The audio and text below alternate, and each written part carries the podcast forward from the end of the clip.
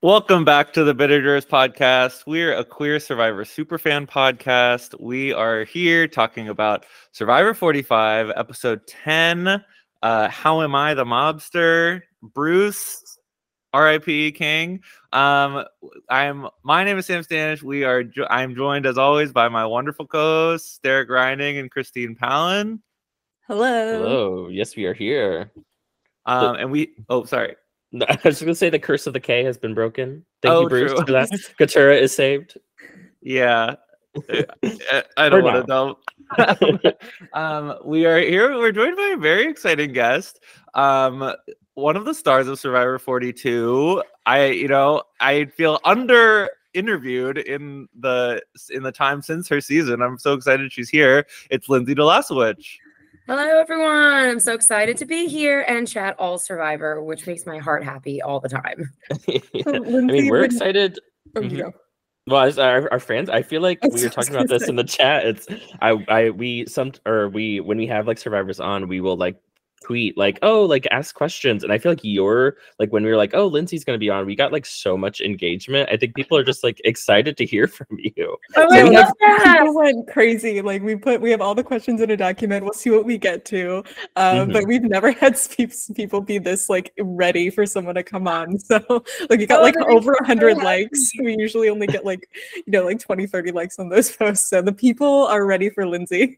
Ah, yes, I will say all the things. Sorry in advance if I ramble. It is a hard problem I have, but you'll hear all the possible thoughts out of my brain with all the questions. Perfect. I mean, yeah. So I think we we we we generally like, want to hear from our guests, like how are you liking the season so far, and more specifically, one of our um, listeners, Kenny hashtag Mama J in your area, also wanted to know like if you have a favorite player this season so far. So how are you enjoying the season, and are there any big standouts for you?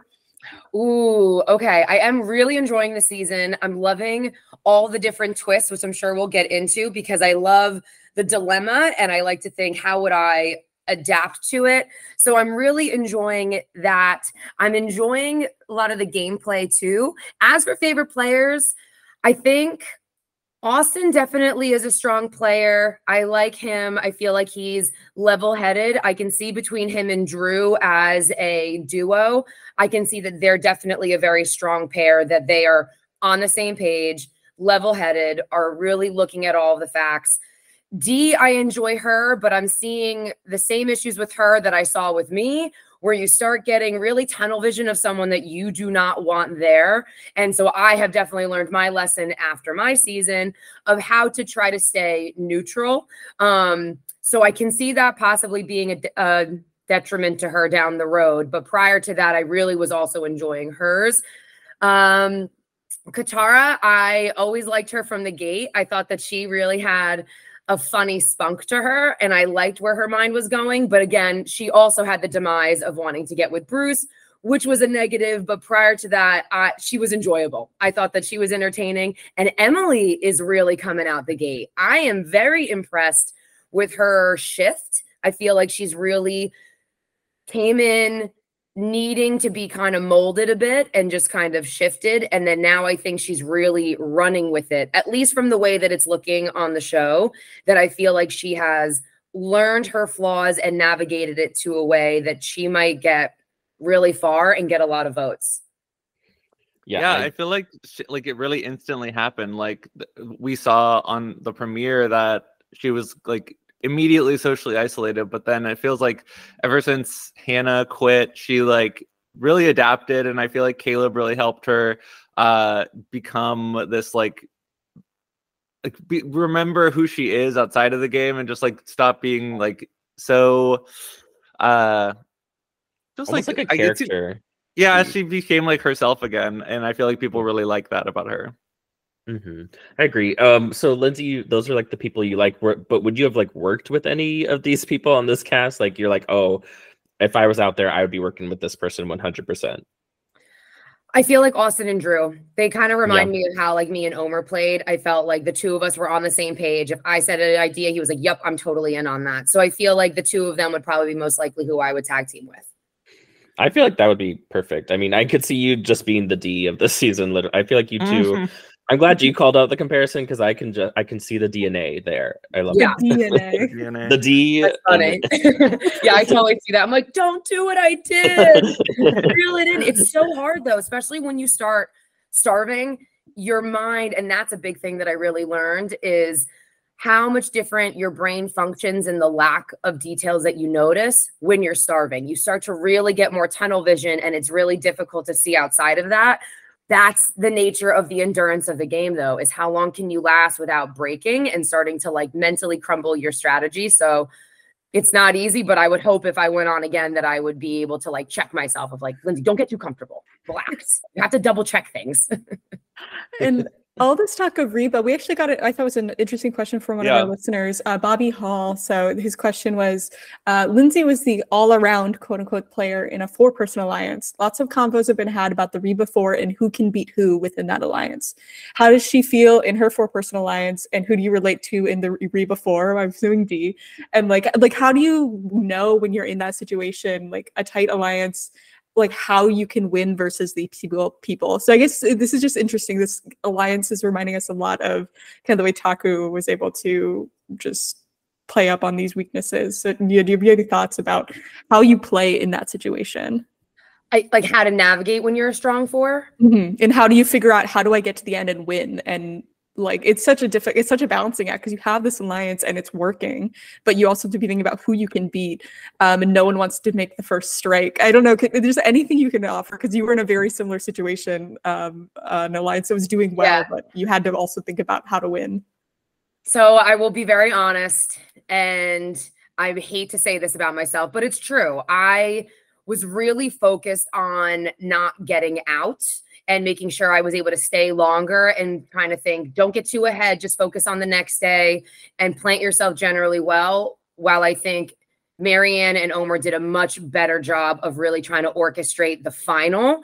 So there was a lot of learning curve for me that I now know after that eight players is where the big shift is and that's where you're real i feel like after the final eight you really start thinking okay who do i want to be at the end with so your strategy really shifts and i wasn't thinking that way hence why i didn't do the things i should have done near the tail end realizing it doesn't really matter the relationships too strongly near the end because you just need to have the right people around you so, and then the final six is another big shift, which Maryanne really taught me. She really knows every single thing of the analytics of of it's amazing of what she understood and learned from all seasons past of the math of it.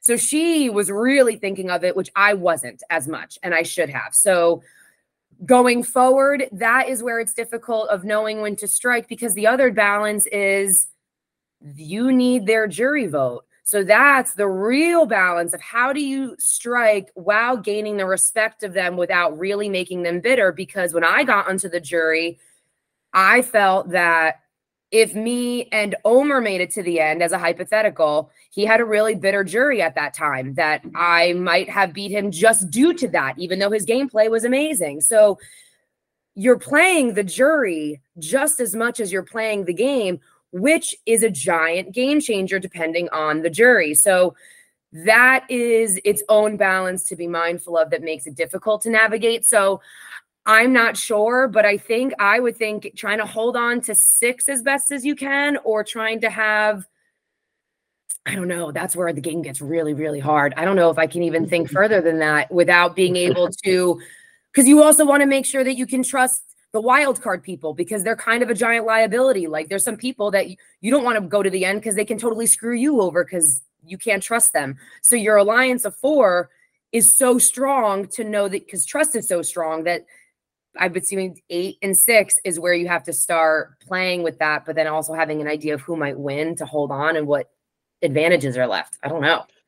Being Yeah, friends with the people who are on the outs is really the bigger thing. hmm I feel like that's gonna be what like I don't know. I feel like that's gonna be the struggle for the these read before like we're talking about. I feel like if you're someone like Julie or I would say I don't know maybe ev- uh, like Drew I think should be the one thinking about it most because I feel like people like Julie and Austin and Dee I think could get people if they're like sitting like at the end. I think they have the social game where they could win like um just flatly. Like if we just like voted right now in that moment, like they would win just based on social game. Probably, I feel like Drew. Maybe it would benefit him more to, like you said, start thinking, okay, maybe I shouldn't be sitting next to my Reba four. Maybe I need to pull a Maryanne or or an Omar and like start to pick away at this alliance that I've had, just because I feel like if he's sitting next to like um, some of the Belos, I feel like he has a way better chance of winning than if he's sitting next to his like current really big tight alliance. Um, and so I think that's going to be really interesting to watch these next few episodes to see which of the Reba Four realizes that first.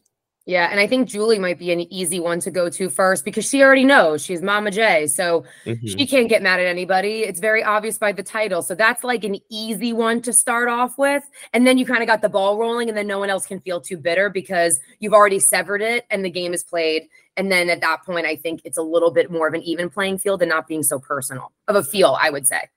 Mm-hmm. I mean, that makes sense because I feel like that's why they went for you because you i think were a big social threat. Like they're like i don't think anyone could be mad at us for getting rid of lindsay because lindsay will beat all of us if she gets the end. Um so i agree. I think feel like julie is in that spot now which makes me sad because she's so fun to watch. Yeah she is really great. And i a lot of things that she say i'm like yeah i totally vibe with that. I completely am on the same wavelength about it. But then she was really big on jake which i don't blame her. When you have somebody with their vote against you it's really hard to not have your guard up of like all you need is for them to sway a few people to be convinced. So the fact that they already sparked it, I'm not shocked. So it's hard because you also want to protect your own gameplay. So it's hard to put that to the side when your name started to float around out there. Mm-hmm. It does feel like the Reba Four are much more like they it just they seem like such a family compared to most other alliances we see, especially like in the modern time of Survivor. Like we had that whole scene this episode of Drew and Julie just like comforting each other about feeling bad and then like looking ahead and being like it might get hairy. We might have to vote each other out. And they're like it's okay. It's okay like crying which i don't really think like i couldn't imagine any any two members of the Taku for having that scene. no, I completely agree. I will say it's very refreshing having some strong alliances because there has been a, a, handful of seasons where I felt there was really no alliance. Every single week it was switch flop, this, that, which also with less than a 90 minute episode, I felt like it was difficult to kind of feel like there's a direction it felt every week was very random. So it's refreshing and nice to see an alliance because that is a huge piece of the gameplay that do, that I thought got underlooked for a few seasons because you get too excited and you just want to jump around. But that trust really does carry you so much farther when everyone's on the same page.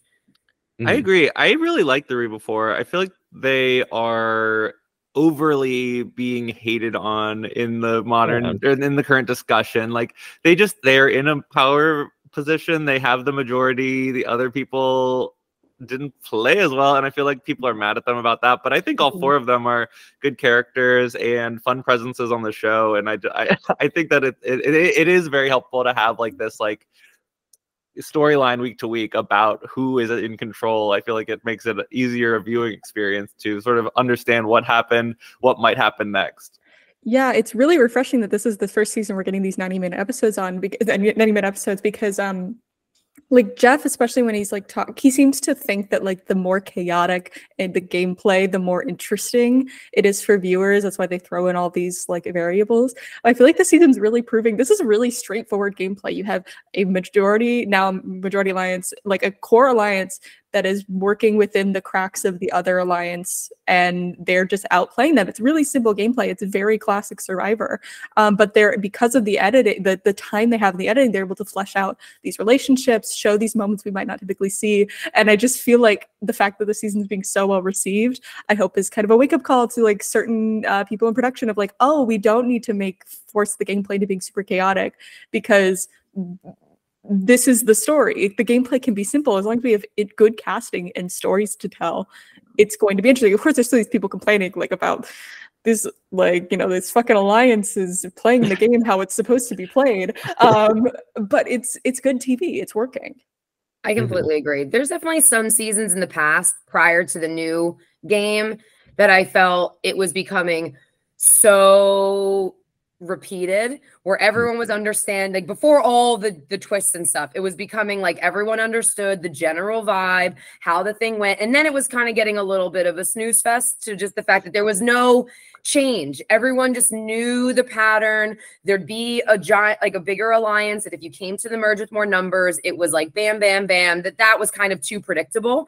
But then i i then i felt there was definitely a large like oh like they over calibrated and then they had to kind of bring it back. So I like this. And I do agree. I think the 90 minutes allows you to see what's really going on that doesn't feel as repetitive as the old seasons when you have 44 minutes to fit in three days. I don't, I praise the edit people to do that because it's, it, I don't understand how they can make it because it's impossible. I know it's. I mean, well, I don't know if you've been watching the Squid Game like reality show. I feel like that is just like that is impossible to edit to like 400 however many people like there's no way you're gonna like edit that well and so i'm glad that survivor is just like that perfect sweet spot of you know we got our 18 people um they're all color coded for us like it's just like so much easier to follow. I'm just like i hate to use this moment to like rag on squid game but i'm just like it just made me love survivor even more and these 90 minutes because i'm like this is like what reality this is why i love reality television is um I don't know, getting to understand why people do the things they do out there. Um, which is again why I feel like 42 would love a 90 minute cut. They need to do like director's cut, or I guess like Jeff Probst cuts of oh, old seasons. That's what we got. So we already awesome. have that. um, wait, Lindsay, you referenced you referenced the uh, like older seasons and stuff. I don't actually I don't remember if you've talked about this. What was your history with the show before you were going mm. on, and how did you get involved in like casting and stuff? I've been watching it since the beginning. I think I started watching, I was 10 years old watching season two. We heard that season one came out, heard all the buzz. So by season two, me and my mom started watching it. So then we watched every season, like typical survivor family. Me, my mom, my sister, we'd sit down, we'd watch. And then I think when I was in college, I missed a few seasons. Um, so then I went back to f- finally watch those. I think around COVID, I was like, all right, I'm going to rewatch these from the beginning. And it took about three years of applying for myself to get through. First year, I got through to the written part, but I applied so late that they already were casting. So the second year, I was like, all right, I'm going to just send the same video in since it worked. Got no bites. So I was like, okay, the third year, let me just redo my video. And I actually was able to speak with Tommy from season 39, who gave me some tips. My the house I grew up in that my parents lived, my next door neighbors were his aunt and uncle. And they posted on Facebook, oh, watch my, you know, nephew on Survivor. He's going to be on this season. And my mom was like, oh my God, my daughter's been trying to get on. So then Tommy responded, have her reach out to me. I'll help her out. So he gave me some nice tips. So then when I redid my video, then boom, then I went through. So it was, but I will say from 10 years old till now, I saw the show and I'm like, I'm 100% going on this show. This is made for me in every aspect. It's just a matter mm. of when is the right time for me to get on. Because I felt in a self confident way, not in a cocky way, if I apply, I know I'm getting on. So I need to apply when I can afford the time. So then it was just when was the right time in my life that I could afford that amount of time to leave. And then that's when I started applying. I I love that. I feel like that self confidence is what gets you on. It's like you can't like apply and be like, well, we'll see what happens. It's like like you said, like yeah, no, manifest. I'm going to be on. Yeah, exactly. Yeah. Um, I feel like uh, those are my favorite thing. Like we always find those old tweets of like I I Adam Klein for sure mm. was one of them where it's like I'm going to be on Survivor. By the way, it's like that's the vibe you need to put out into the world uh, unlike us dorks here who just like talking about it. but you can, but you can still manifest for it too. It's just getting that confidence about it because when you're the casting's looking at you, they want to know that you really know.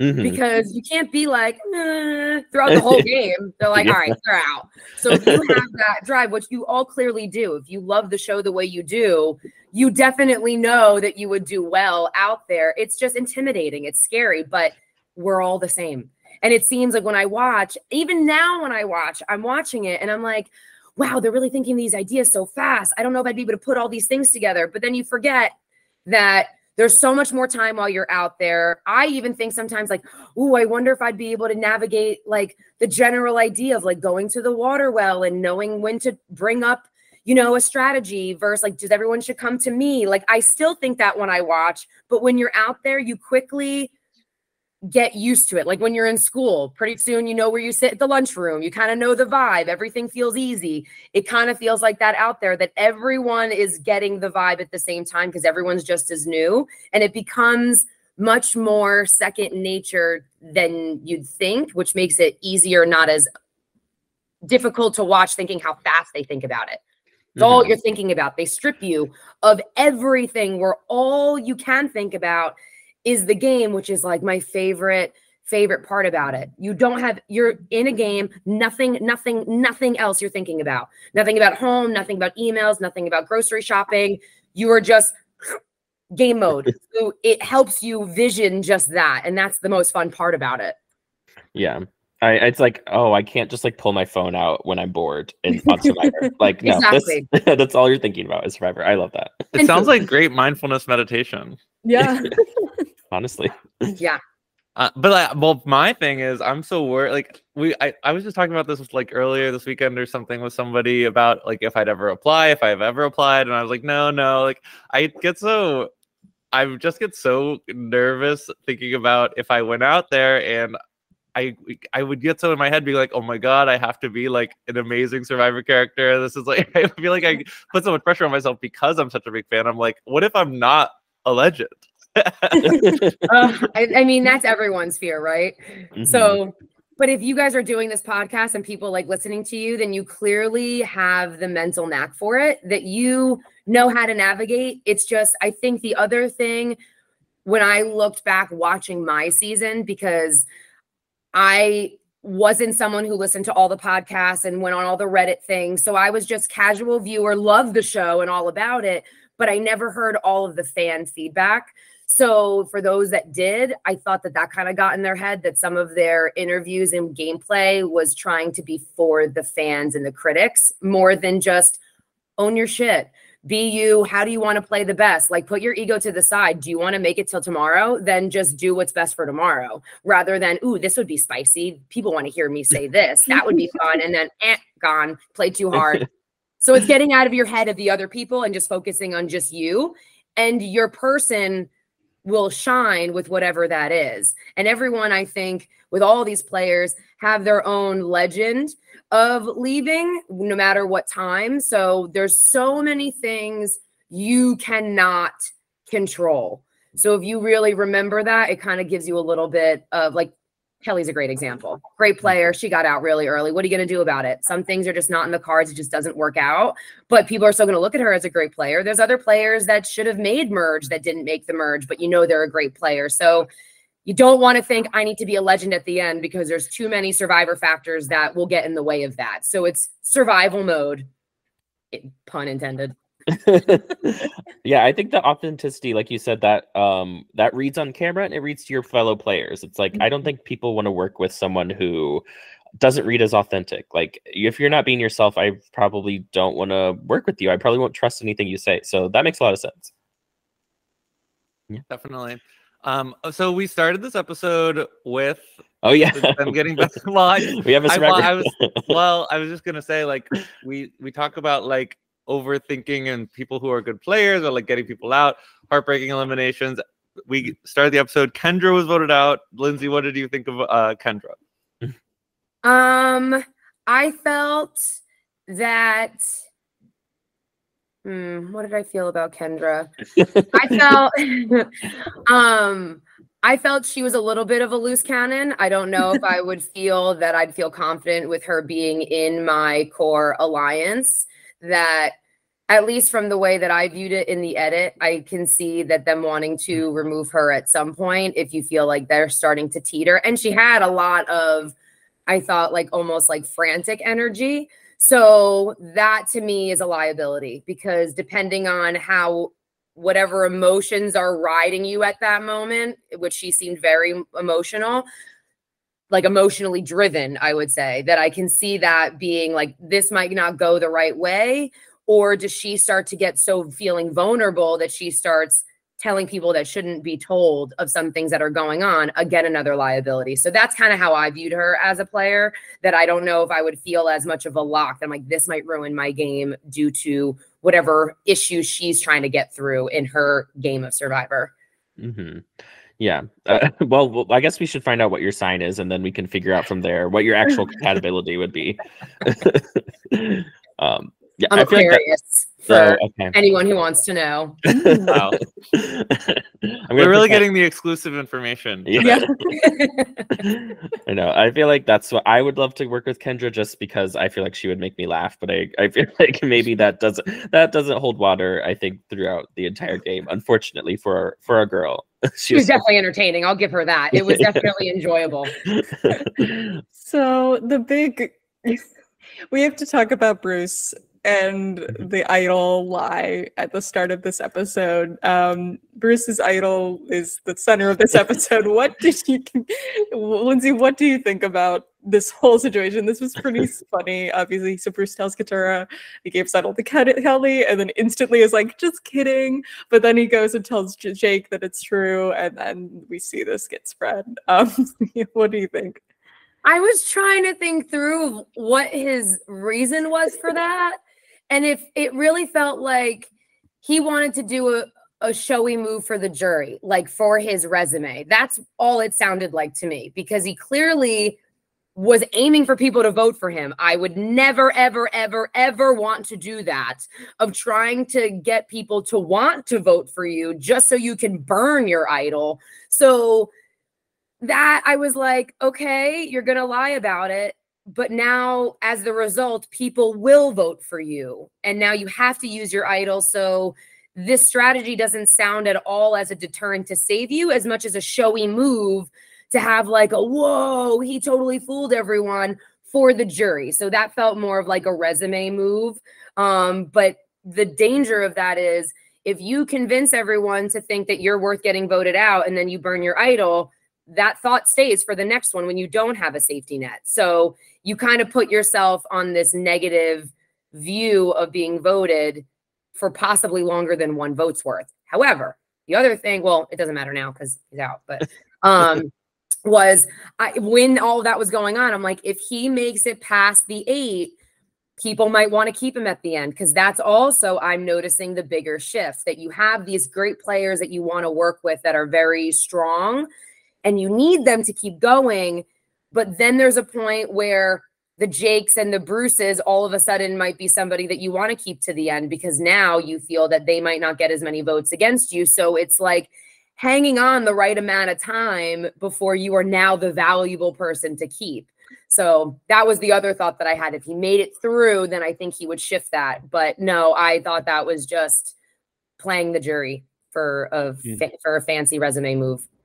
I feel like it is a really good idea if he had done it the day before, like eh, right after, Ken- or if he had told Ken, if he had just said like, "I gave Kendra my idol," and thinking about worried about a, a knowledge is power thing. Like, I, it's such a good, it is a good idea, I think, to like lower your threat level, and make people not expect you to have an idol, because now they're at eight, like you're talking about, and if everybody put his, put their votes on him and he played his idol and he voted for Julie or Dee or one of the three before, then they're no longer a majority. Like I feel like that really shakes things up. But like by doing all the things he did, like saying saying the lie too late and saying Kellie instead of Kendra, and then not playing his idol and telling people it was a lie so that like it got back to the Reba four. Like it, it was it was misplayed, but I feel like the concept is good. It was just poorly executed on multiple sides.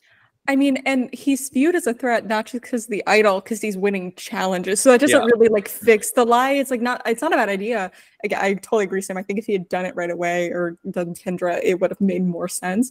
But yeah, like, you can play on that for sure if it was the better timing. Yeah, but it's it's still like I think it's like what the message that sends to like Drew, who at the top of the episode was like, "We got to get Bruce out because he's winning challenges." The message that still sends to Bruce is like, "Oh, I can we can get him out if he loses immunity. Like we don't have to worry about him. You know, even if everyone believes it, it, it still makes him vulnerable in a different way because he's still a threat because he's winning challenges. I think if he hasn't wasn't winning challenges, it would have been even more effective again if the timing had been right. But it still puts him in a tough spot where it's like, okay, oh, we could just get him out and we don't have to worry. Cool. Like, you know, it's it, it was it was a tough spot, and I don't think that was enough to get him out of it. And of course, he just did play his idol, which it was a bad. We we recognize it was a bad move, but um, the, he didn't. I don't think he did enough to set up, um, you know, lowering his threat level, quote unquote, as we like to say, for in all of the ways he's perceived.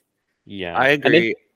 Oh, yeah, Oh well, think- I, was just gonna sorry, but uh, like ha- ha- he is like a the for the from the Reba Force perspective, a char- a player like Bruce who is viewed as like a goat or like somebody who would never win is more threatening to a solid majority than like a good player Mhm. because like that is so tempting to flip things around and hopefully go to the end with him. Um, so even from the Reba Force perspective, it's like it the idol lie and not having an idol doesn't really help him because it's not like heightening his threat level and making him like scarier to keep around as a jury threat because what they're looking out for is the other members of their alliance changing things and going to the end with a goat. So like he it, it was it was not the right time for and not the right way to do this kind of thing. Yeah, I think my big thing is like I don't know what it is about Katurah that makes people bad players around her. Like I'm just thinking about like Jake and uh, Kaleb suddenly deciding, oh, we need Ka- like Katurah's vote, and now we're gonna tell her about Bruce's idol, and now Bruce is like displaying to Katurah, oh, I'm going to um tell this lie but i'm also like a bad liar so it's probably not going to work. It's like what do you think she's going to do when you give her that information? She doesn't want to work with you. I Yeah. it like it like cracks me up and like i think that's why i love Katurah so much because she just like something about her just makes people like uh, i don't know like if they're- yeah it's like they can't help themselves around her and she's like okay well then i guess i just need to vote you out because you don't know what you're doing um that part is what make really cracked me up it's like duh of course she's gonna go tell everyone because you couldn't even tell the lie to her without maintain like like going back on it five seconds later Yeah, and I thought the same thing even when Bruce admitted to Jake that he lied and was like, "Why did you Mhm. lie to me?" Like, there's there's a I feel like there is a certain decorum of how to handle it. That if you are going to admit to an alliance member that you lied, you better have a really good story as to why you lied, so that way you are um able to convince them they're like okay i understand why they lied to me that makes sense they were in my best interest and it wasn't the right timing rather than like yeah, I want to work with you now. Before I didn't, but now I do. It's like, all right, well then screw you. So I Yeah. clearly can't trust you because it depends on if I'm the flavor of the week this week or not. Yes, exactly. It's like I don't. I mean, it's honestly a great position for Katurah that she is like this person that people, I guess, only see as a vote because then she gets a lot more information. I feel like that way because suddenly, oh, someone like you said, I'm the flavor of the week this week. Okay, give me all your information, and then I will go back to these people who I feel like actually want to work with me. Um, it's just it's such a fun dynamic. It's I know some people are like annoyed by the Reba Four like kind of steamrolling, but it's like no one else is like even like close to being like playing on their level. It's like which is what makes the season so fun. yeah, like Bruce and, and Katurah was kind of like a last minute, okay, let's work together now, but it was like a little too little too late. Like just no one has that strong bond, kind of like how the Taku Four was. Like it was just really strong out the gate that there was other people who had alliances, but you just see the difference of the strength of that versus we have no other choice but work together. So let's try now. But there's a reason why they didn't work great together because they didn't have that strong trust. So it's hard to create that late in the game. hmm Yeah, which makes me feel bad for poor Emily because it's like that's kind of her only option because she's just the lone Lulu still. It's like she It's can only. I know. Like, oh, by the way, this person said this. And she does it in a way of like, I'm trying to help you. Oops. But then I'm like, wow, she is just stirring the pot. That it was really enjoyable. That it's kind of okay that she's on her own because she is, which is its own impressive move to navigate Mhm. yourself with everyone while spilling dirt with everyone and it not going back on you. It's kind of like she's that hidden dark horse that's going to make it through without needing a core group to get you there. Mhm. No, I agree. I love her scene with her and Jake. Uh, I think I don't remember when it was. It was right before Jake went and confronted Drew, and Emily was like, "Hey, like Drew's targeting you. Um, like he wants you as a backup vote for the Bruce plan." And and Jake was like, "Well, why can't it be someone else? Like, why why don't we vote Drew?" And Emily was just straight up like, I'm in a really good position in this game, and if I voted for Drew, it would blow up my game. So I can't do that. I hope you understand. he was just like, okay, yeah.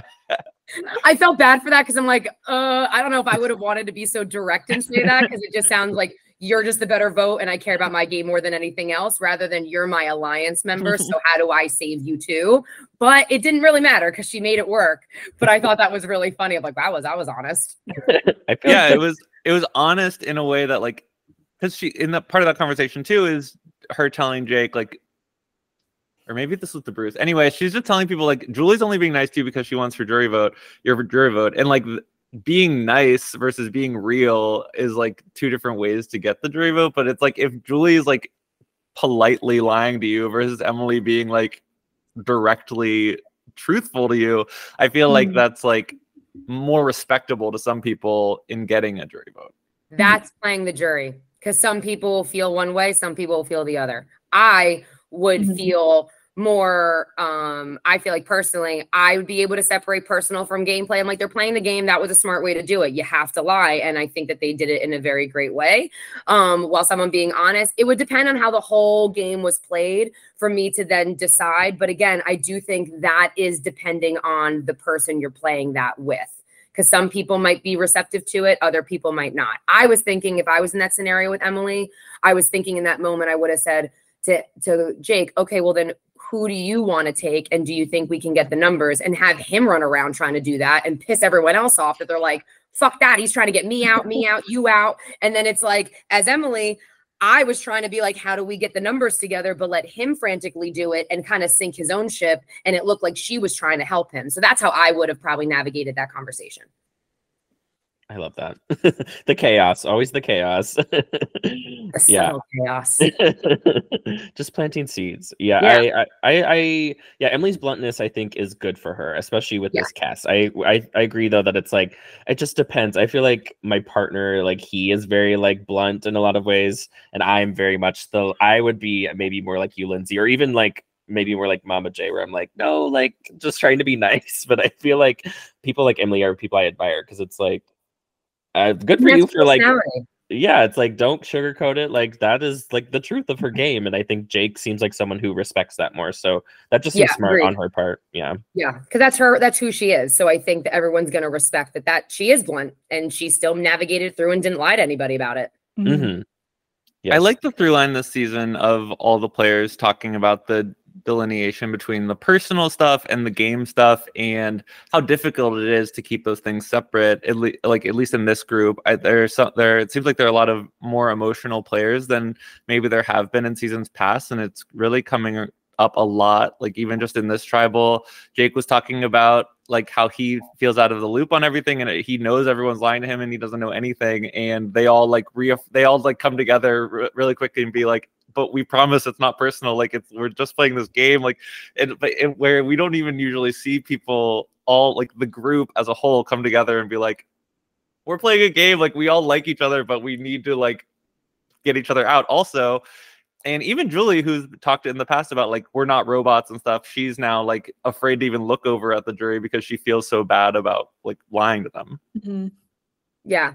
I felt like there's definitely previous seasons. Like I think part of that is the 90 minute episode that now they're able to show people saying that because I do remember like I was watching the most recent tribal and they were saying something like, you know, these are people. It's not the same as it is back home. It's much harder. That's something I have heard through seasons and seasons of Survivor, but only that little clip, nothing else more. But on the other end of it, when I was playing 42, I remember Jeff saying, like, I've never seen a tribe so cohesive of just caring and being positive and being able to focus just on the game and not taking it personally. So there might be a level that things have shifted and people are looking at it differently and being more humane with it, which is really great because it is such a beautiful, amazing, crazy experience that you really do bond to another level. So I think, I don't know, I really enjoy that honesty because I don't know how else for viewers to get it.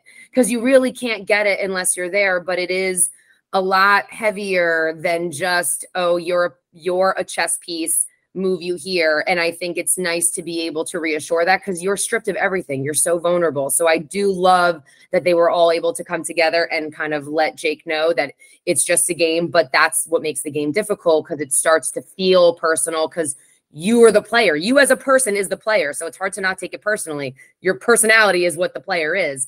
So, but it's, I, I do like seeing that because it just brings the humaneness of the difficulty and complexity of the game.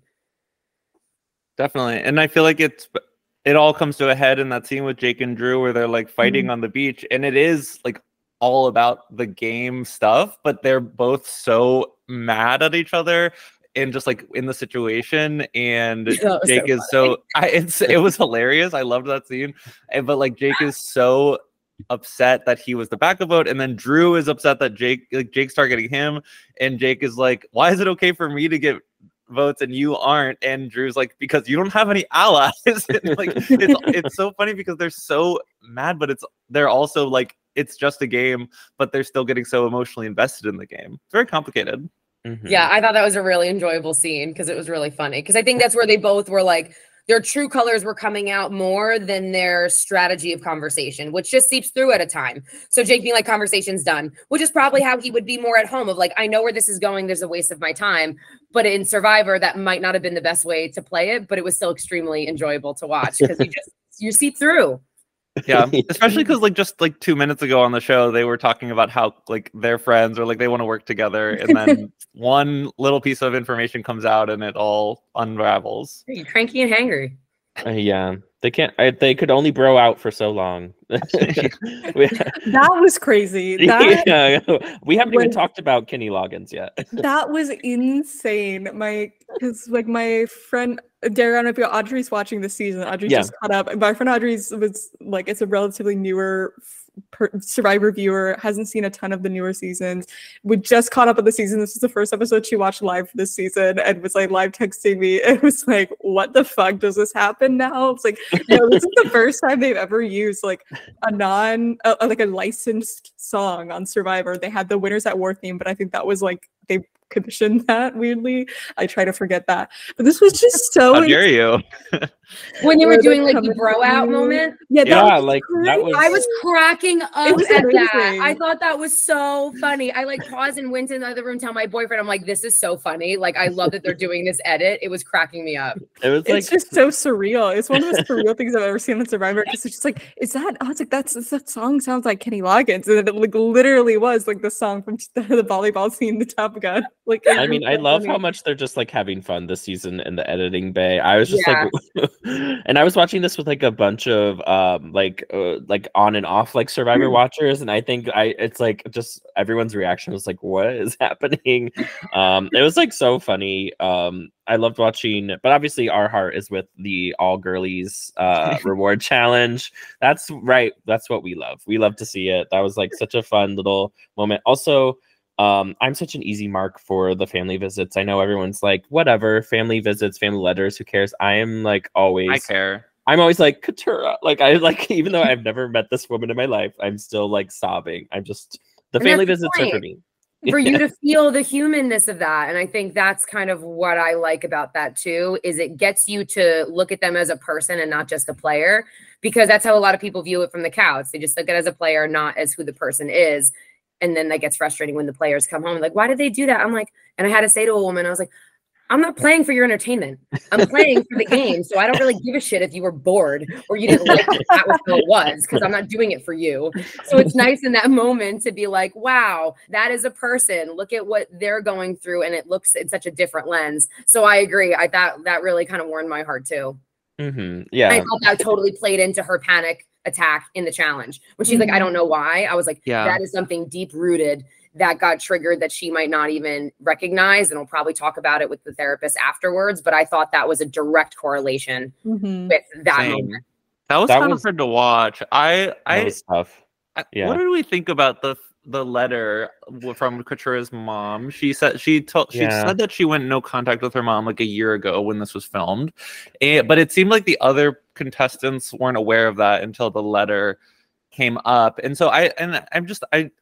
I guess I, I- need to know a lot more information before I make like a judgment call on what was the right thing to do. I I guess I am The right thing um, to do in what regard? like from I- the from production standpoint Yeah. i guess i i'm unsure if they knew about the situation and am I that shocked that even if they did know about the situation, like that something like this would happen? It feels like it's just like standard reality TV manipulation to me. I'm just not Oh, sure if it's like, allow Yeah. a letter from Yeah, mom to go through I'm- when she I'm cut it off. yeah, I, yeah. I, this is kind of like what I would expect signing up for reality TV, but I- I don't know that that makes it. That doesn't make it right, yeah.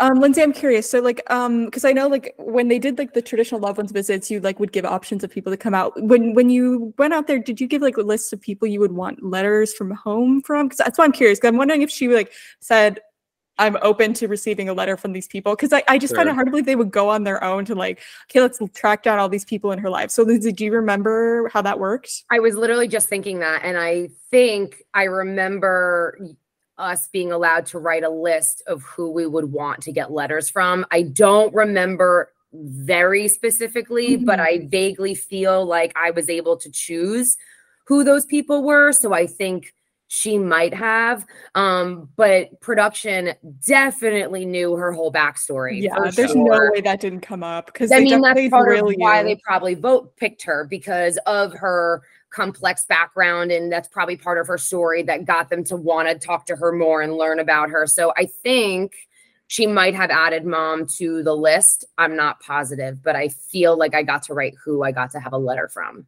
Yeah, that's what I was thinking because I just don't feel like like they don't like have time to like hunt down everyone's contact information. That's like, and so I think it's possible like she put like I'm open to receiving a letter from this person, but then there's also a, like there's on the end of production they chose that to manufacture a TV moment. So it, it's you know then- like we can still have these questions of like oh the motivations behind you know choosing that um, Well, whether that's okay or not. Um, it's the certainly other created a moment.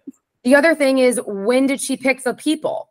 Yeah. I mean, when I, I mean, granted, it was a little different with COVID because I got chosen right before my season while other people were casted pre COVID. So Mhm. they were already on the list waiting to get on for like a year and a half. So I don't know her backstory of what season she was supposed to be on. And if she wrote that, she said a year ago. So she might have put her on the list and then cut ties with her post writing her on the list. So that could have also been a case too. I don't know. Definitely. Yeah, this all feel I feel like to me I would just be I guess I would want to hear what Katurah has to say about it. I feel like at the end of the day like I I definitely understand where people are coming from where maybe they feel upset for Katurah on like on her behalf like how dare production do this.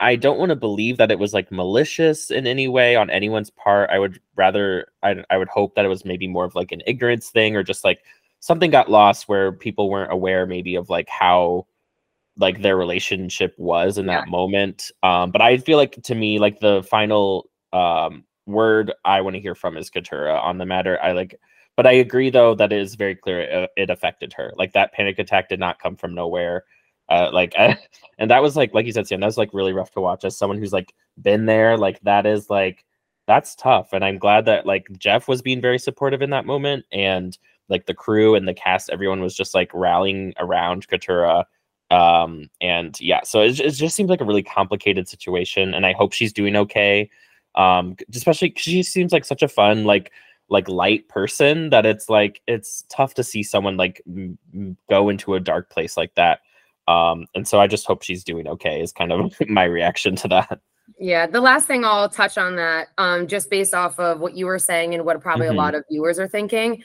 From my experience, I cannot praise the Survivor crew and people enough that they really do care about us.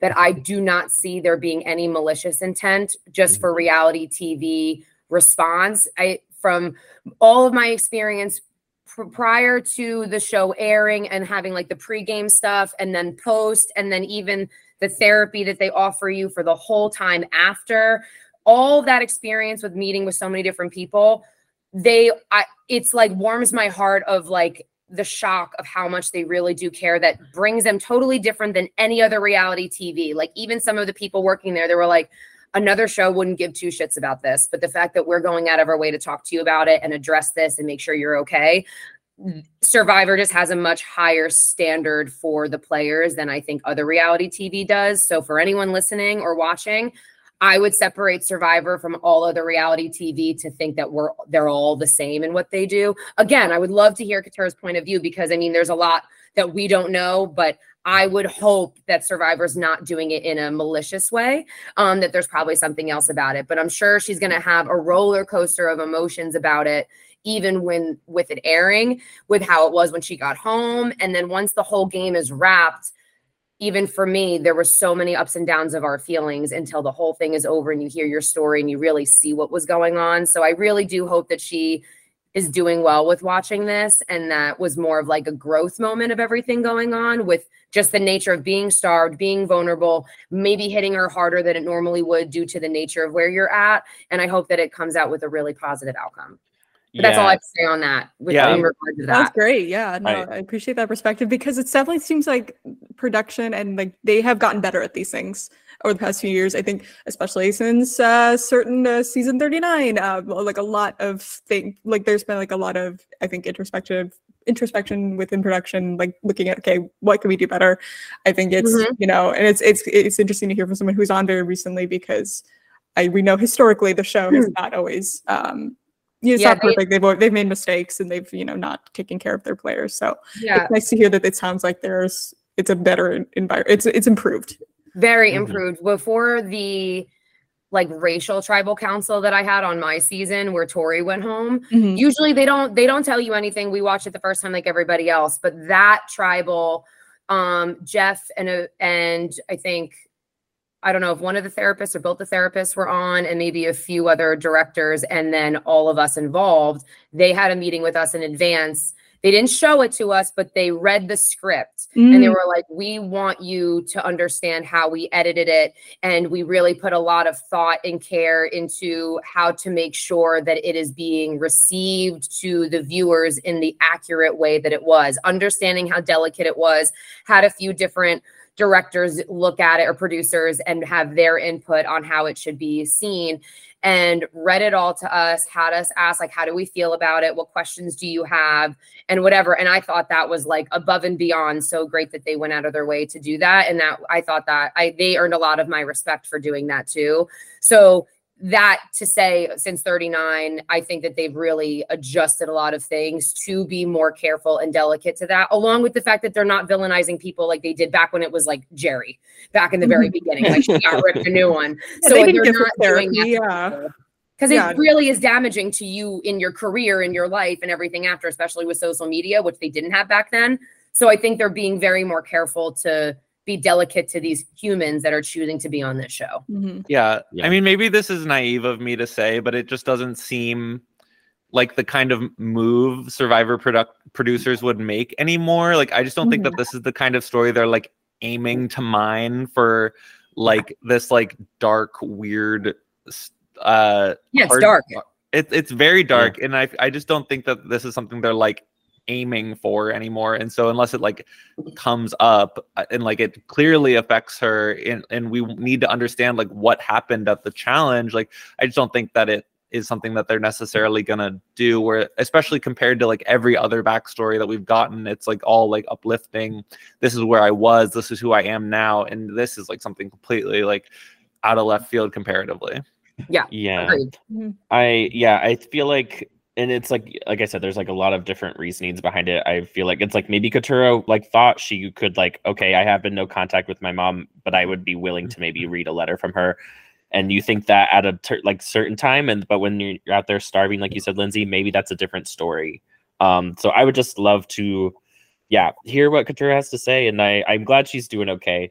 like that was Mhm. just yeah, that challenge was just tough. Um, yeah i felt for her on that yeah. Um, but well, she's safe so it was all good yes. so Yeah. it- woo, and can she, have her moment a very like growth moment without it messing up her game so there's a Mhm. win there too Mhm. yes, and she got Bruce out finally. So Yes. she just had win win win yes. uh, Lindsay, I we got another question. You kind of like touched on like you know how you having a similar story to like uh you know the targeting one person. Um, and one of our listeners, Bobby Holligan, asked like you know how do you feel watching Katurah's edit as someone who got this this focused on eliminating a single player being the downfall of their game edit because it was like that was something that until we got to know more about your backstory with like the football i remember that reveal like being like oh my god we're getting to hear from lindsay more outside of this rivalry she has like how do you feel about your edit i guess and like watching katurah's edit kind of be a little you know like there's some uh, shades of Lindsay here in, in, Yeah. in this rivalry for sure. Um, I I liked my edit. I thought that like I can't complain about it because it was all me, but I felt like I really like how I showed myself until the very end. I definitely unraveled in that final episode, which I was definitely embarrassed about. And I re the beauty of being able to have this recorded and for you to see is it helped me see my flaws and try to grow from that, which a lot of people don't get that opportunity. So the fact that I can watch these home movies and learn about myself. Um, so with her, I think the difference with her, I think I'm more intense. So I had a much stronger like than she did. Also, he was in mic four. So that also made it a little bit more frustrating. Well, she wasn't really that close with him, and everyone kind of felt the same about Bruce to a degree. Like it seemed with her, she was just like annoyed and couldn't deal, but she didn't she didn't close off other options like I did. Like I should not have been laying on the beach when I won final six and relax. Like, what the fuck am I doing? I knew better than to do that. And I just did it. And then when Maryanne and Romeo came over, like, oh, what's the vote? I'm like, it's definitely Jonathan. And they're like, oh, oh, oh, okay. Idiot move. I should have been more open minded and not felt like so strongly because that was a moment of my flaw where I definitely lost sight of how to play. I didn't feel she was doing it as strongly about it. So I think Dee's rivalry is more relatable to mine, where she was a little more tunnel vision and really didn't see other options. And I think Drew, I think Drew's the one who noticed that from her of like, she really just wants that. Katurah, I think, yeah, she had it, but I think she still allowed other options in the meantime rather than really pushing it. She tried to at times, but I don't think she, I didn't see her rubbing people a strong way that they couldn't still work with her with another player. Yeah, if that it- answers that. Yeah it's i feel like like you said katurah it's like she personally did not like bruce but it's like i maybe part of that was just because she didn't really have the numbers to get rid of him but she was like okay i'll vote for anyone else too but we should still vote out bruce sometime like yeah, that and she didn't think her he was bad at her gameplay. Just she just didn't like him. Jonathan was like a double one where I felt like he also was a liability to me for my game. So not only do I really not enjoy you as a person, I don't like that you don't value women as equally. And that is something of a personal thing that clearly I still would probably stick to my guns over moral feelings than gameplay in some regard, which is just how people choose to be. That's something that I like when they if I look back at the do or die challenge, like would you have changed your vote? I'm like, I don't think I would. I don't think I would want to just be like, here you go, here's immunity. We're all too scared to play against you. Like, no, I'm going to do it because I can't give you that satisfaction. So I don't think it would have changed my decision as poor of a decision as that would have been. Um, but for her, I think it was more she didn't like him, but it wasn't also like he's a threat to my personal game. that make, yeah i that makes sense i and I, you are totally right to do so in my opinion just based on what we saw on tv you were right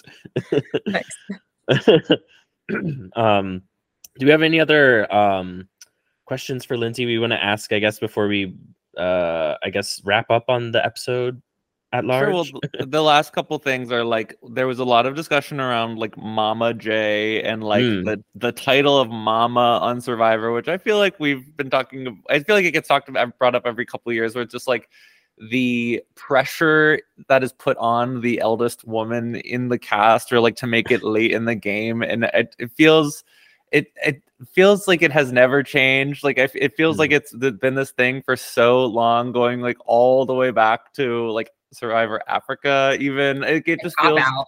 like it just feels like they need someone to emotionally blame for losing the game or whatever and the easiest person to do that to is the person that they projected this caring role onto and it just it feels and and i'm sure that she understood and i actually just re-listened to um what Chrissy from Survivor 35 talked about this, where she was like, I knew going in that like this was going to be a part of the game I would need to navigate, and like it, she talked, she was very uh thoughtful about that. But it's just like it feels like it's so it's such a hard thing to be a part of, and just like I have no idea how to even begin to undo that sort of framework.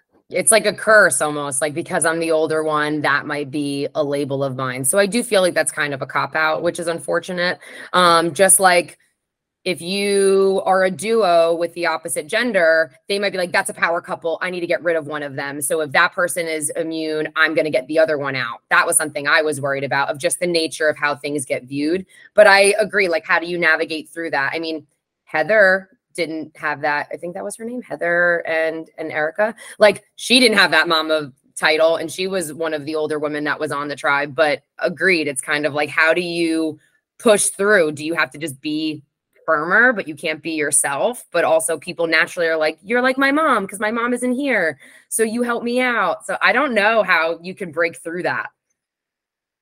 Yeah, it just seems like almost an impossible situation, which is like so unfair. I hope people like future players like are mindful of that. Like this woman is out here to play for a million dollars. She's not out here to be my mommy. Like that's just like not fair I, to put that on someone it's the microcosm of society and that's mm-hmm. also why they chose to make it a 50-50 or um like an even diversity because also it's a microcosm of society so if there is any sort of like unreliable like like underlying bias towards that it'll show in the gameplay so i think this is like looking at how society views people in this lens which is just agreed unfortunate how do you mm-hmm. break through that when it is a microcosm of society it's mm-hmm. a difficult battle for sure yeah. Oof. Um, I feel like all the other questions we were getting were about uh, weed. we got some. Uh, we got multiple that were like sativa or indica. It was like the other questions. I didn't, Lindsay. I didn't know you were such a well-known uh, toker. Oh yeah. I feel like that was a big thing on Twitter. Like, I didn't remember. It was. It was just so funny. I remember being so frustrated that I'm like, no one is seeing me. I'm going out, and people like, oh, do you recognize people? Are people recognizing? I'm like, no one knows who I am, and it was so frustrating frustrating. And then I was like, coincidentally, it was 420. So I chose to make some funny video. And then that really gained a lot of traction. I'm like, that's pretty cool. So it just, I kind of just leaned into it. But yeah, I was always, not always, like it wasn't until I was at least 25 before I first started really smoking weed. But then it wasn't until a little bit later I chose to like learn more about it for my career Mm-hmm. But yeah, I'm definitely pro. I want to break the stigma about it. I don't want to feel that there's anything negative about it. It's medicinal, has a lot of good benefits. And I just like to push that positive narrative because I think that's something that really just needs to just be like put to bed. So if I can just say it louder, not whisper, like, do you smoke weed? Like, no, you smoke weed. You smoke weed. You want something? You don't? It's okay. It's fine. Don't worry about it. But I think it just helps the conversation as a whole that I think we just all need to just chill the fuck out and just relax. And it's not that big of a deal. So that was kind of where I like to take the platform with it. If it helps a cause in some way and I can be open about it, then great. But yes. yeah, pro weed. Yes, hell yes. Excellent. I love you, that. you referenced your career, and we did get a question from Paige, turn the page H, uh, and just sort of like asking about your experience as a dietitian and talking about like the food rewards and like sort of what is the best food. Like the we we saw in this episode, it was like turkey and all sorts of stuff. Other times, people got a milkshake. Like, what do you recommend as a dietitian for people who are on Survivor? Like, what should they eat? What shouldn't yeah. they? um, I was really excited about that with the auction because I had my own strategy if we were to do the auction um mm-hmm. on my season you always want highest calorie you possibly can but realistically you're going to want carbs you're going to want sugar you're going to want fats even because just fat is what's going to give you your brain focus because your brain's made up of fat and you're going to want carbs so that way your body can function. Like even for your brain calories everything requires energy just to function as a human which is carbs. Protein you're muscle wasting anyway. Like okay great you're full but your brain still has no extra power and all of this so it's kind of it helps settle the hunger for a bit of time that your body feels it's getting some food. But in terms of like really having more cognitive ability, you want carbs and you want fats, things like that. So when I was looking at the auction, my whole goal is I'm going to get the first one of the first things that they offer for the sake that no one's going to bid on it. I could probably get it for 20 bucks, but it has to be something calorically of like benefit to me. So those pretzels and beer wouldn't have been worth it enough for me, but something more of like a grilled cheese or a PB and J or the milkshake, I would hope would be like more calorically dense that I would take that on. So there is strategy, I would say, with that because if you don't have enough brain power, you're not going to be able to follow the strategy, and then you're kind of just slower than everyone else. So, without going in a really long nutrition lecture, I would say I'll cut my answer off there, unless anyone has any more questions on it. well, I agree. Like, I feel like the as like tempting as like pretzels and beer would be, I feel like you would be so like dehydrated like pretty Yeah. quickly, right? Like, I that would 100%. like suck. But it's like, oh, but I understand. Like, I love pretzels so much. I would I would fall for it every time. I think Yeah, and I hope for people like you to do that so I can get the other. I would more than Please get a Lindsay. I would be so happy to be. I don't even like the the scapegoat. I will take all the horrible things that will make me like wish I was like uh, like not alive anymore the next day, just so you can have your your nine hundred dollar milkshake. Yeah. I like the Uh, option. That was fun to bring back. I like the strategy of um real quick, I'll say those two things. I like Mhm. the strategy of him being like, we don't know when it's gonna end and there's no advantages. So like play. Just freaking play. Mhm. So I thought the that was food. cool. Yeah. And then I like the idea when they had a bargain for rice and Jeff's like, I'll make it faster for you. Rice is going, I'm like, "What?" I was like, good, because people take forever. They're just dicking around. No one wants to make a decision. Like, good for you, Jeff. Make them fucking step out. Like, enough of this. like, just tiptoeing around. So I like that aggressive move to be like, pick it because I'm not standing here all day for you to decide. So I thought both of those things were like a cool way to like convince people to just fucking play and just do what you need to do because we're not going to sit around here all day and just not have a good show to watch. Yes, that's a, a big part of it. It's like people like obviously for their own games, they want to be like take their time and think about it, but like no, that's not why we're here. You got to make the decisions right now. Uh, Yeah. I I love uh, unhinged Jeff is what I've been calling him. Best. He is way more PG 13 than you see on TV. He curses like crazy, but it was so funny. He really, I like Unhinged Jeff. That's my favorite. I'll take Jeff all day in any form, but Unhinged is definitely the most entertaining. yes. um, do we have any other uh, listener questions? I feel like we I think g- we are good. We can Yeah. plug and talk about Edgic. Yeah. Unless Lindsay, you had anything else you wanted to say about the episode before we wrap her up. Nothing else. I think I just ju- jumped in the last few things I wanted to say, but I very thoroughly enjoyed being able to talk through Survivor and the episode and my season and all of that. So thank you guys for allowing me to do that because this is really fun. Thank oh, you for coming pleasure. on. Yeah. Yeah. Um, Lindsay, do you want to tell people where they can find you online or if there's any like projects or anything you've got going on you want to direct people to, stuff like that? Yeah. Um, so you can I my business, Absolute Nutrition Counseling. I like to do one-on-one nutrition counseling, but I like to help others in other ways for nutrition. I'm open to ideas that people may have. I take insurance. So anyone who feels that they really want to learn but don't feel that they can afford it, I take insurance because nutrition is a right everyone has. It's not a luxury expense. So please don't feel shy if you are interested and want to hear about it or anyone any cannabis education. I do that too. Uh, so ancnj.com or absolute nutrition counseling.com. Um, and then absolute.nutrition.counseling is my Instagram. And then Lindsay Delash is my personal Instagram. You can find me there. DM me if you want, if you're interested. I love to hear about Survivor and any just saying hi. Um, so that's where you can find me.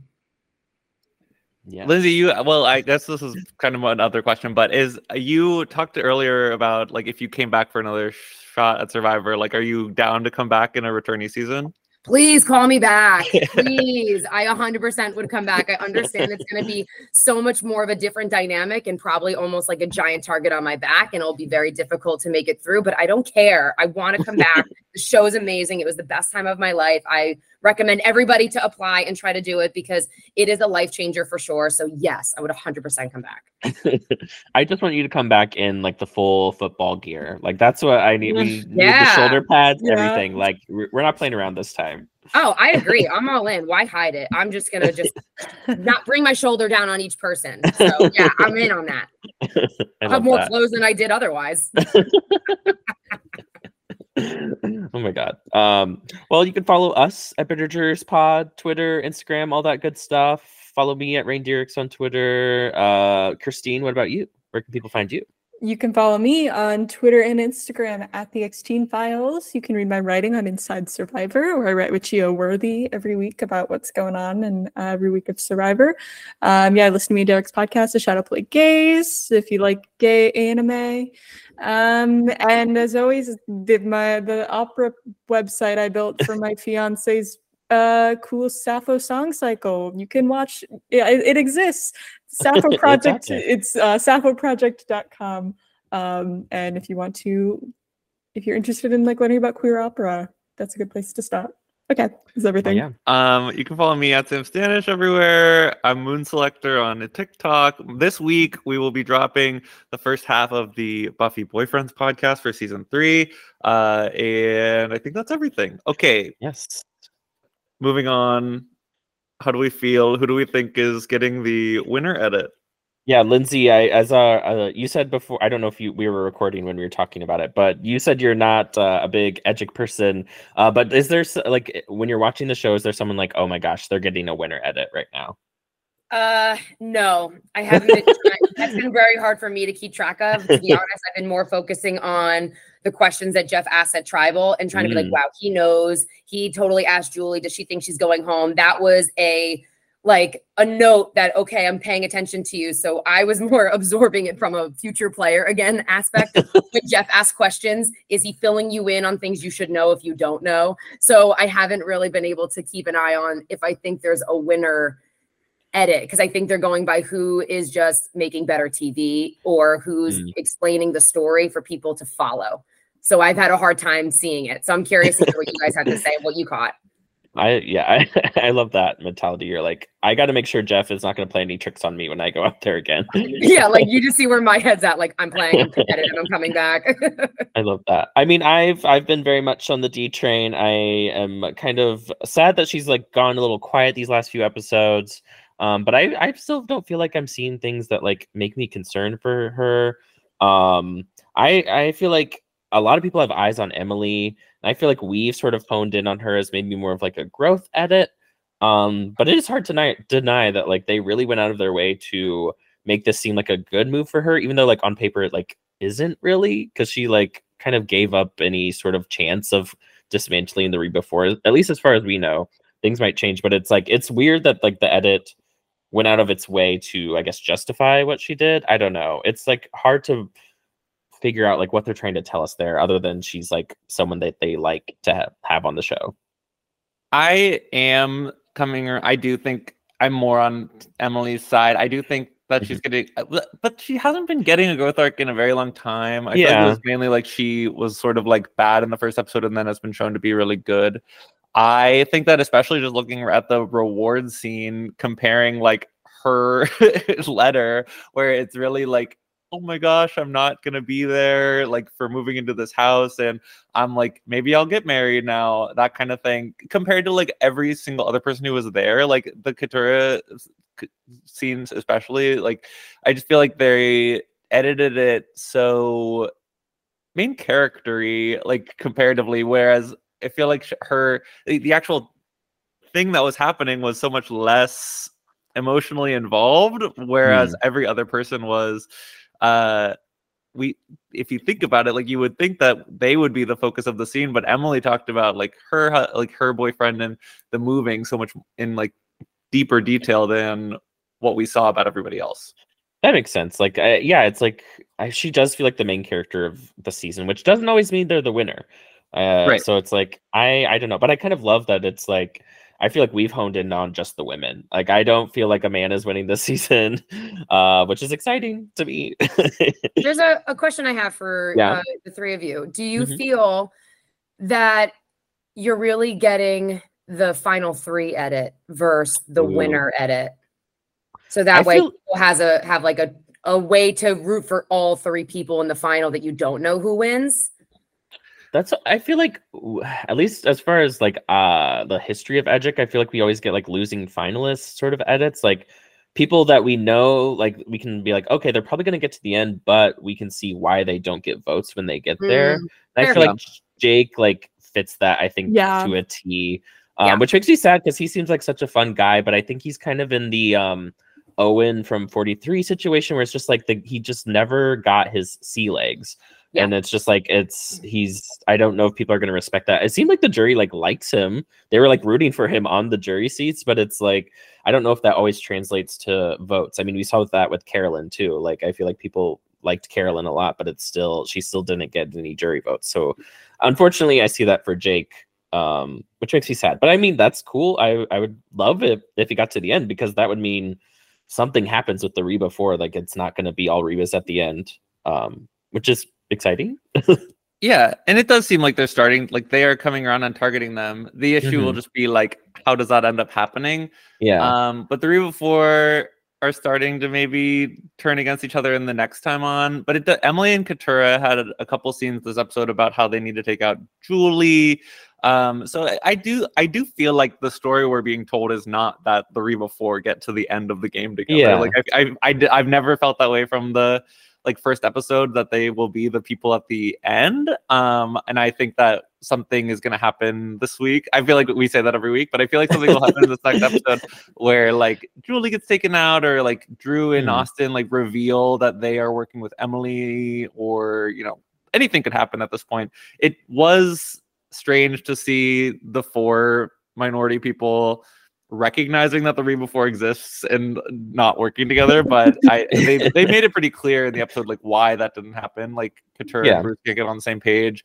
Jake is, you know, an out- outlier, I guess. Um, and Emily just decided that it was better for, for her in the long term to go like just hope that the Reba Four will split, which she does have evidence that they will. Uh, Mhm. it rather than trying to like wrangle all these cats together to vote once. yeah. I want to know what we think of uh, where Katurah's story is going because this was like an interesting.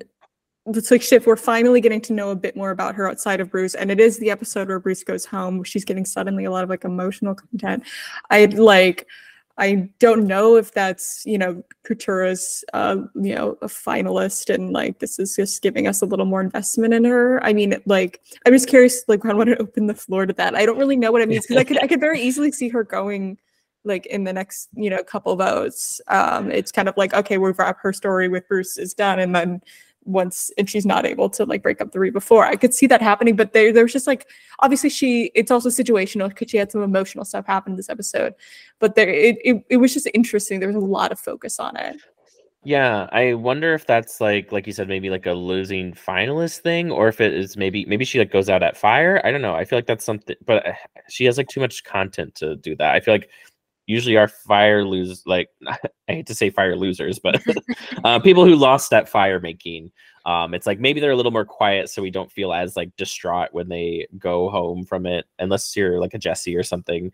Um, it's um, so I don't know where her, her story's going. I feel like honestly, the biggest tell in her edit is that her first like big scene was more about Jake and like lying about being an attorney with Jake. Like I feel like that's got to come back up at some point. I mean, I've seen people speculate that all three attorneys are going to be the final three, which would be kind of funny. Like Julie, Jake, and Katurah at the end would be really fun, especially because I think Julie even commented like, I don't think anyone wants to vote for an attorney to win, but so Mm. then like maybe they want to force someone like they're going to force the jury to vote for an attorney to win.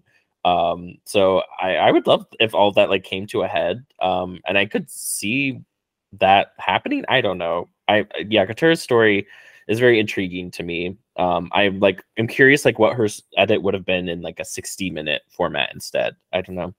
now that Bruce is gone, I'm interested to see how her gameplay is going to be because I felt like Yeah. a lot of her strategy was revolving around that being in the back burner. So now that he's gone, I'm very interested to see how she's going to shine because in the very early episodes, I liked her strategic mind.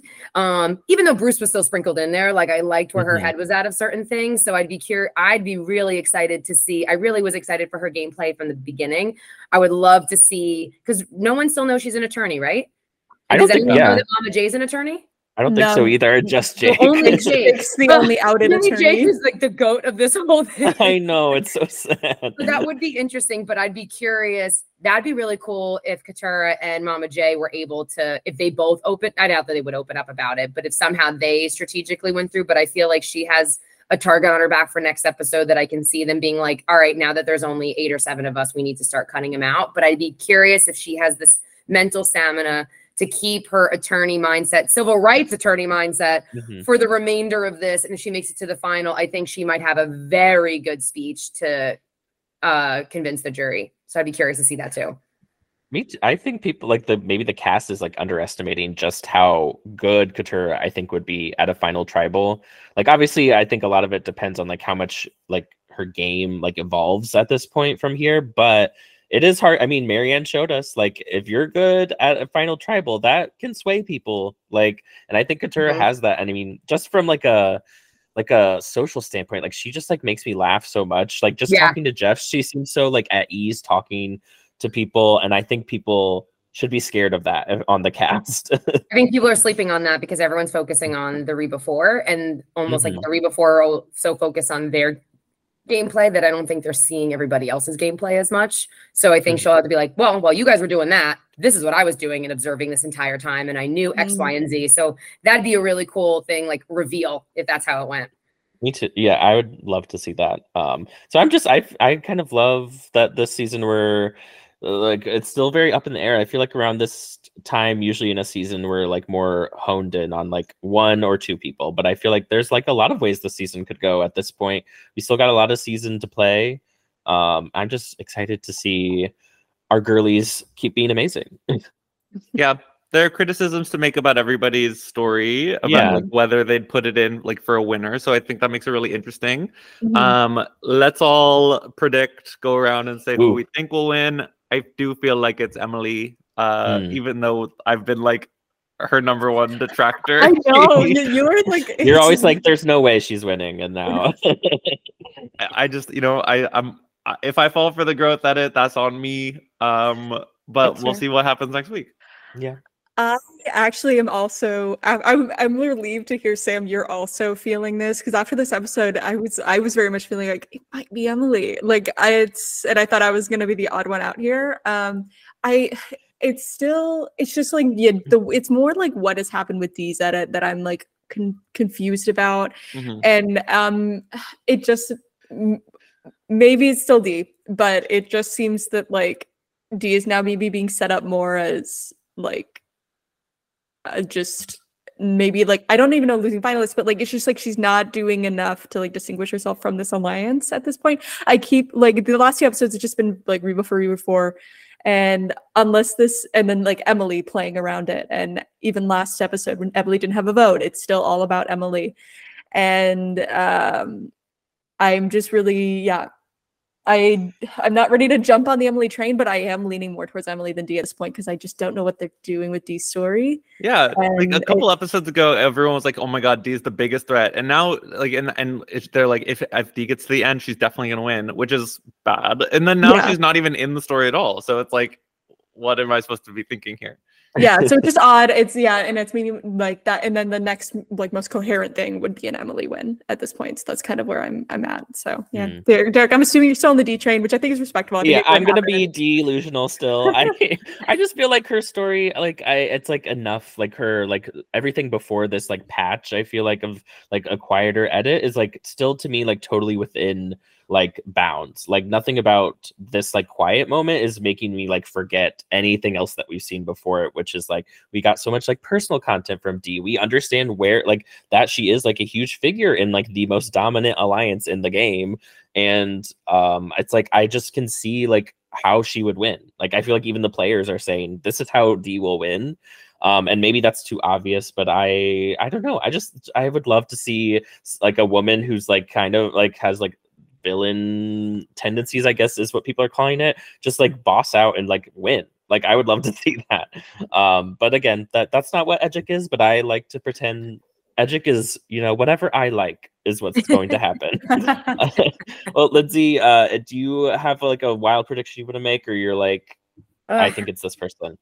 I don't think I have any prediction yet. I feel like this is when the game's going to get really spicy and I think Mhm. everyone's like like hard gameplay is going to come out. Like are you going to play hard at this point or are you not? So I think that is going to help me have a better idea of who it will be.